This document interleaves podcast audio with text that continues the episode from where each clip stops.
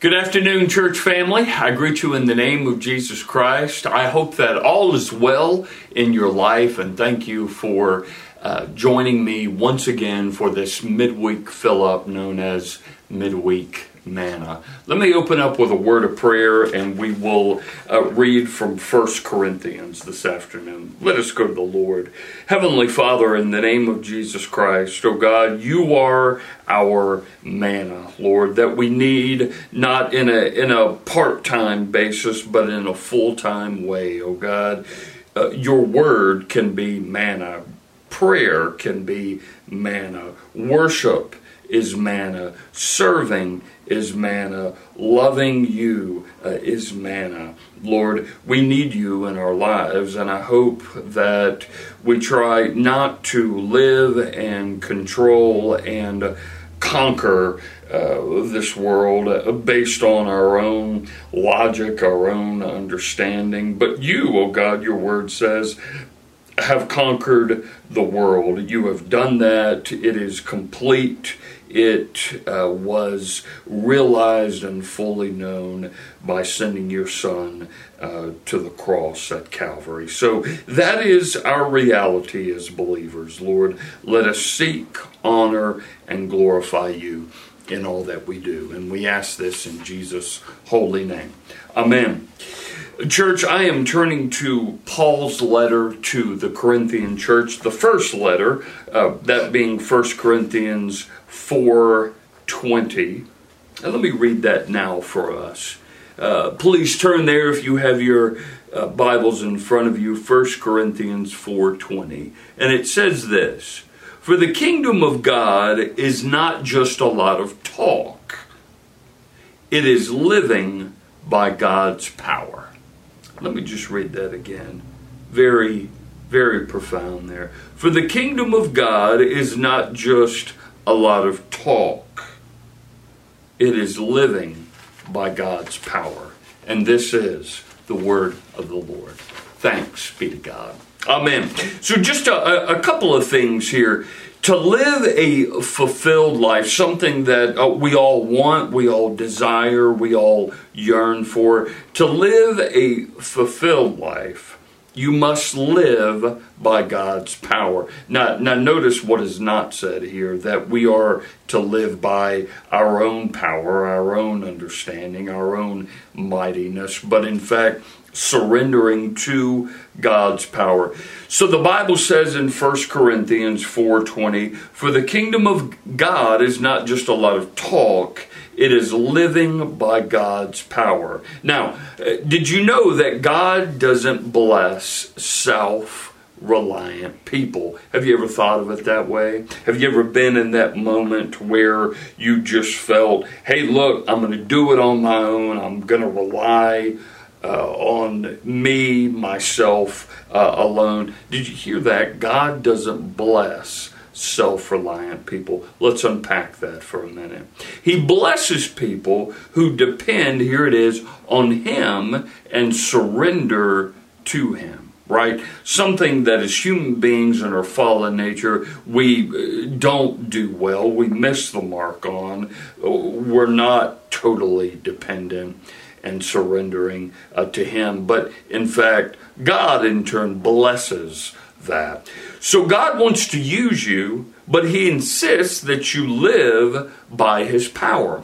From Ephesians 3:20 it says this, "Now all glory to God who is able through his mighty power at work in us to accomplish infinitely more than we might ask or think. So it's through God's power that God is able to do more in and then through you and I than we could ever, ever imagine doing on our own. So, how do you get God's power in your life? Here it is three ways. Take note of these. You get God's power, of course, by doing a, a very uh, important, uh, simple, uh, spiritual discipline of prayer. You see, prayer. If you don't have any power in your life, that could mean that you're not praying. Okay? Prayer and power, they go together. And we certainly, as we're modeling our own lives after Christ, can look to the scriptures and know that Jesus was in prayer often. Often he was in prayer, and, I want us, I want us to direct our attention, our spiritual attention to that. If Jesus did it, it is good enough for us to do as well. There's spiritual benefit to that, so we must be praying. Okay, power and prayer they go together, right? Um, you get God's power by taking risks. Ah, taking risks to obey God. Listen to this.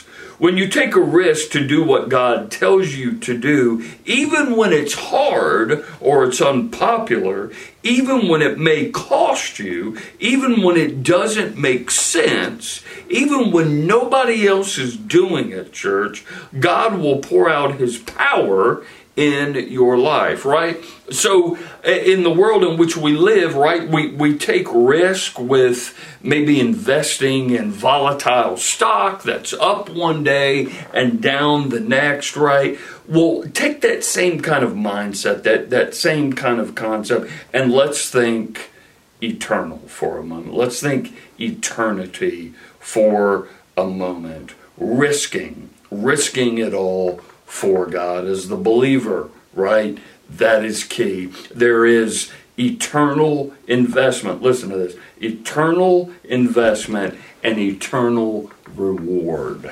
right? Risking to obey and to trust God. Very important there. Here's another one. You get God's power by not giving up, right? Let me tell you, when knocks come, when trials come, when tribulation come, here's what the Word of God says that the Lord will be there, the Lord will be present, the Lord will be with you. Do we take that to heart, though? Really, when trial uh, does come? Of course, none of us are going to be exempt from trial uh, or tribulation.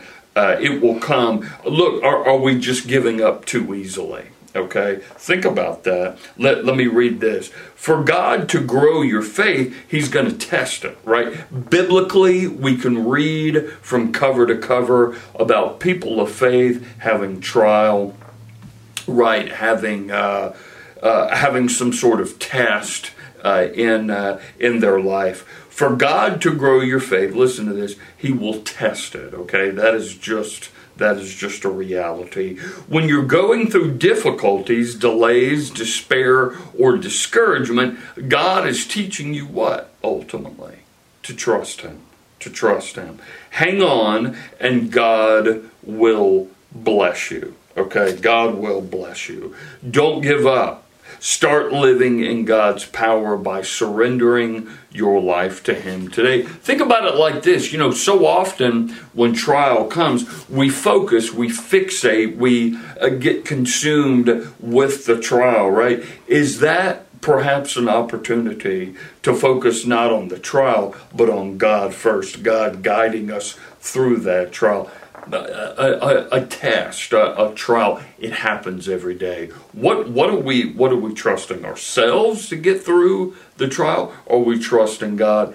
It's a moment of trial, but it's ultimately a test of faith. Okay, so start living in God's power. Here it is by surrendering your life to Him today. Look, if you're not in the practice uh, uh, uh, of surrendering, start today. Start today with prayer. Uh, a simple, simple breath prayer of, Lord, I surrender unto you. Lord, I surrender this burden unto you. Lord, I surrender this trial unto you. Start there by putting it to prayer, uh, bathing it, if you will, in prayer. Okay, start start there. Let let me finish with this verse uh, again, and I want you to take this to heart. Verse twenty of First Corinthians four. It says this: "For the kingdom of God is not just a lot of talk.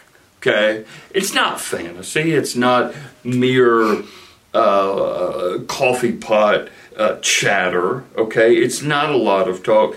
It is living. Here it is, living by God's." power. Are, are you doing that faithfully? today because God is faithful. Are we being faithful? Let me end there and let me close with a word of prayer. Heavenly Father, in the name of Jesus Christ, Lord, we all trip, we all stumble. Lord, we're all uh, stubborn. Lord, forgive us, Lord, of the ways that we miss the mark, that we sin, Lord, that we should be better and more Christ like. Uh, but we fall short. Forgive us, Lord, of our sinful ways. Lord, uh, uh, guide us. Lord, I, I pray that we all, uh, as the church, Lord, do a better spiritual job of trusting, of surrendering, and obeying. Not the world, but you, your word.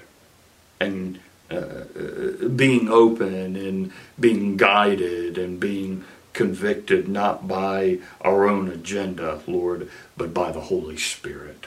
It starts there for a life that can move on toward perfection. Help us, guide us, encourage us through the power of your word to do so. We ask this always in the powerful name of Jesus Christ. Amen. Church, you have a wonderful day. Enjoy your Wednesday. May this manna be soul food for your life. In Jesus we pray. Amen. Have a great day.